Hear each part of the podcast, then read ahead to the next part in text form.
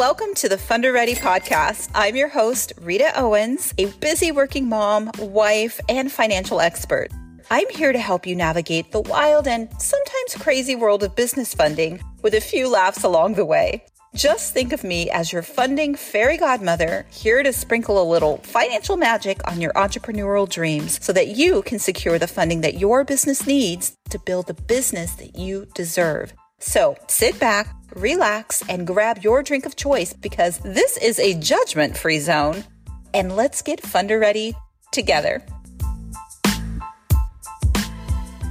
Hey, Biz Besties. So the moment is finally here. Episode one of the FundHer Ready podcast, a financial literacy podcast for female entrepreneurs looking to navigate the world of business funding. In this episode, I'm going to be sharing with you my why behind the FundHer Ready podcast and also dismantling some of the lies that female entrepreneurs have been told when it comes to securing funding for your business. Now, if you're excited, just like I am, for what's to come, help us get the word out by sharing a screenshot of this episode to your social media and using the hashtag FundHerReady. And don't forget to subscribe and leave us a review. With all that said, let's get right into it. I want to get a little bit personal with you guys today. And I really want to dive into the why behind the FundHer Ready podcast. The thing is, when it comes to being a female entrepreneur, it's not always easy for us. And I know this firsthand. You know, one of the things that everyone needs in order to have a thriving business is funding. If you don't have money, your business will have to close its doors. Now that's a given, right? It's, it's a given that you need to have money, but no one said that it had to be your money that you use to fund your business. Now, I found that out the hard way. I literally had a moment in time where I started a business from scrap, bootstrapped, used my own funds, like many of you who are listening today. And that was one of the biggest mistakes that I've ever made in my entire life. Now, I know that sounds a little dramatic, and trust, I can get dramatic, but it's actually very, very true. Now, I'll take you back a little bit further to when I was just a little girl. Um, I'm one of four girls who grew up in a household with both of my parents, and my parents did everything that they could in order to make sure that we had everything that we needed. Now, money wasn't something that was a topic of discussion in our family. I just knew that we didn't have a lot of it. And I also knew that we really didn't need for much. So when I graduated from high school, and I went to college, that was the first time that I was technically an adult and on my own. Fast forward, graduating college, I decided to do what a lot of, you know, recent graduates do and look for an apartment for myself. Now, mind you, um, I was working and I had two jobs and I had great income. And so I thought, easy peasy, right? I can go out and I can find an apartment for myself and it'd be no problem. But I got a rude awakening, and that rude awakening was personal credit. Yes, one of the things that is not discussed openly a lot in many households, and especially African American households. So, one of the things you do when you apply for an apartment is you have to fill out an application.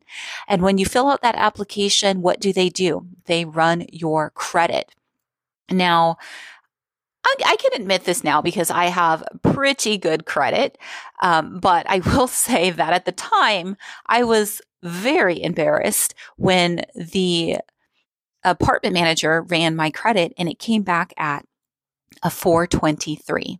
Yep, you heard that right. A 423 credit score. So, needless to say, I wasn't getting an apartment. That was one of the turning points in my life where I knew that I had to educate myself on financial literacy. So I dedicated years to studying financial literacy when it came to personal credit and personal finances. And I did a really good job, so much so that I actually turned it into a business. But prior to that, I decided to try my hand at being a tech entrepreneur. I worked in many startup companies and I knew that I wanted to create something really special. And I just had this idea that I was going to bootstrap my business and I was also going to do what I saw on TV, right? Go on Shark Tank and have all of these people invest money in my business because I just knew I had the most incredible idea that no one could pass up on. But that was not the right way to go. And I'm sharing this story with you guys today because I know that there are some of you right now who are listening to my voice who are currently dipping into your personal savings, who are paying for your business expenses with your personal funds. And I want to come to you today and just warn you because I've been there, I've done that, I've been sued. Now, what am I talking about? So when I started out my business, I did again what most of you do. I used my own money. And so when I needed a website, I used my personal funds. When I needed to hire someone to build out the tech for my tech business, I used my own personal funds. And because I had really good personal credit, I was able to secure tens and thousands of dollars worth of personal credit cards that I then maxed out in order to fund my dreams. Now, that's all good, right? In theory, but what happens when things don't go as planned? What happens when you need more money and you're maxed out and everything on the personal side is maxed out? What happens when you run out of cash? Now, that's exactly what happened to me. I ran out of cash. I had no more money left. And it, it's really hard. It's difficult sometimes for me to think about that time um, in my life when it just seemed like everything was going wrong. So, long story short, what ended up happening with me is that I ended up maxing out all my credit cards. I ended up emptying my personal bank accounts, my savings, my checking accounts, all because I knew, I just knew my idea was going to take off. I spent countless hours going to networking events and pitch contests and trying to get someone to invest in my company. But it didn't work out in the end. And not only was I left with a failing business, but I was also left with over $25,000 worth of personal debt. Personal debt that I was sued for by the credit card companies. I also was left with no money in my savings account, no money in my personal checking account, and a mortgage payment that I could no longer make. And so my house went into foreclosure. I had zero dollars in my bank account. And I had to shut the doors on my dreams, my business. Now think about that. Spending years and years building up something, exhausting all of your funds, only to have it all taken away in the blink of an eye. Now, here's the thing, you guys. I made this mistake. And maybe some of you who are listening have made the same mistake.